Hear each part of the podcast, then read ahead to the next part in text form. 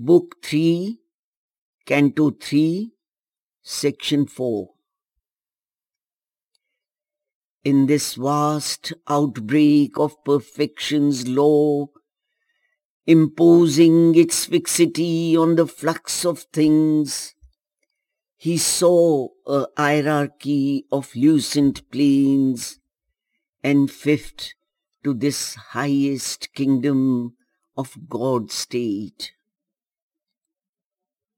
Attuning to one truth, their own right rule, each housed the gladness of a bright degree. Alone in beauty, perfect in self-kind, an image cast by one deep truth's absolute, married to all in happy difference.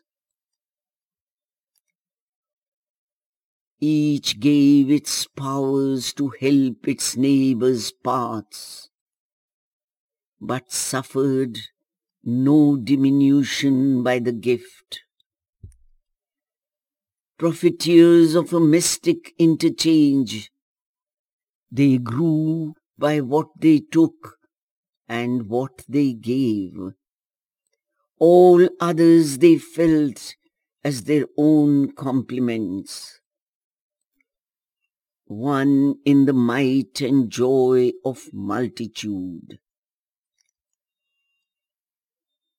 Even in the poise where oneness draws apart, to feel the rapture of its separate selves, the soul in its solitude yearned towards the all, and the many turned to look back at the one.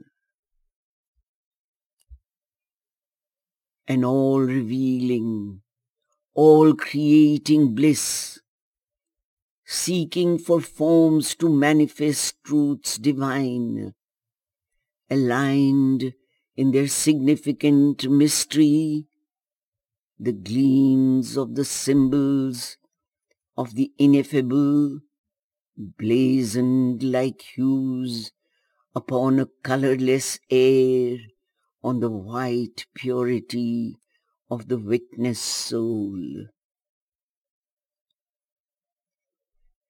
These hues were the very prism of the Supreme, his beauty, power, delight, creation's cause. A vast truth consciousness took up these signs to pass them on to some divine child heart that looked on them with laughter and delight, and joyed in these transcendent images, living and real as the truths they house. The spirit's white neutrality became a playground of miracles, a rendezvous for the secret powers of a mystic timelessness. It made of space a marble house of God. It poured through time its works of ageless might, unveiled, seen as alluring, rapturous face, the wonder and beauty of its love and force. The eternal goddess moved in her cosmic house, sporting with God as a mother with her child. To him, the universe was a bosom of love.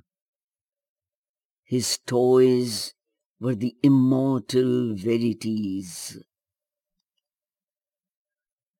All here self-lost, had there its divine place. The powers that here betray our hearts and err were there sovereign in truth, perfect in joy, masters in a creation without flaw, possessors of their own infinitude. Their mind, a splendid sun of vision's rays, shaped substance by the glory of its thoughts, and moved amidst the grandeur of its dreams. Imagination's great ensorceling rod summoned the unknown and gave to it a home, outspread luxuriantly in golden air, truth's iris-colored wings of fantasy or sang to the intuitive heart of joy, wonders dream notes that bring the real close. Its power that makes the unknowable near and true. In the temple of the ideal, shrined the one it peopled thought and mind and happy sense, filled with bright aspects of the might of God and living persons of the One Supreme. The speech that voices the ineffable, the ray revealing unseen presences, the virgin forms through which the formless shines, the word that ushers divine experience, and the ideas that crowd the infinite. There was no gulf between the thought and fact Ever they replied, like bird to calling bird. The will obeyed the thought, the act the will. There was a harmony woven twixt soul and soul. A marriage with eternity divinized time. There life pursued, unwearied of her sport, joy in her heart and laughter on her lips, the bright adventure of God's game of chance. In her ingenious ardor of caprice. In her transfiguring mirth, she mapped on time a fascinating puzzle of events, lured at each turn by new vicissitudes to self-discovery that could never cease. Ever she framed stark bonds for the will to break, brought new creations for the thought's surprise, and passionate ventures for the heart to dare. Where truth recurred with an unexpected face, or else repeated old familiar joy, like the return of a delightful rhyme.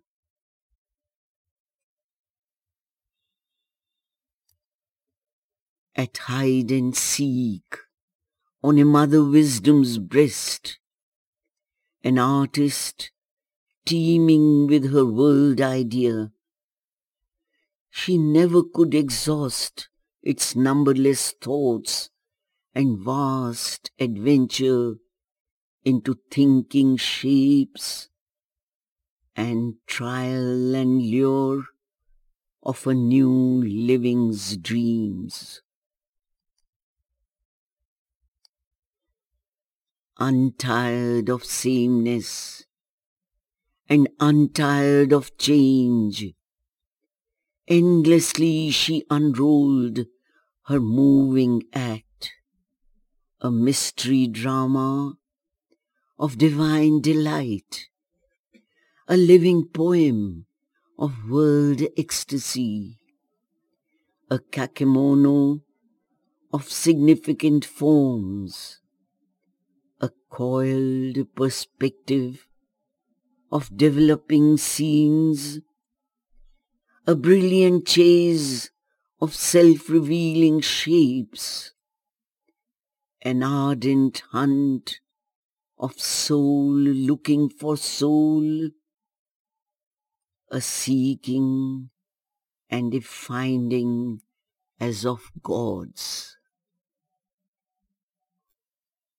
There, matter is the spirit's firm density, an artistry of glad outwardness of self, a treasure house of lasting images, where sense can build a world of pure delight. The home of a perpetual happiness, it lodged the hours as in a pleasant inn. The senses there were outlets of the soul even the youngest child thought of the mind incarnated some touch of highest things.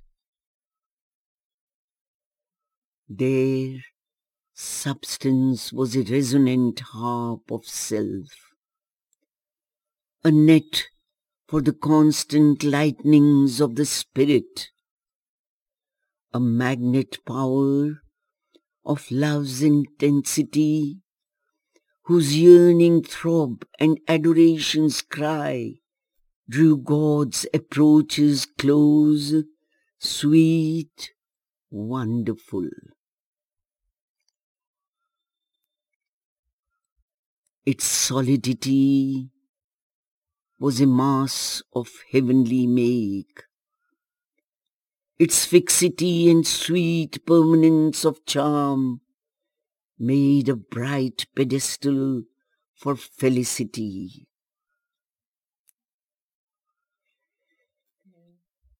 Its bodies woven by a divine sense prolonged the nearness of soul's clasp with soul.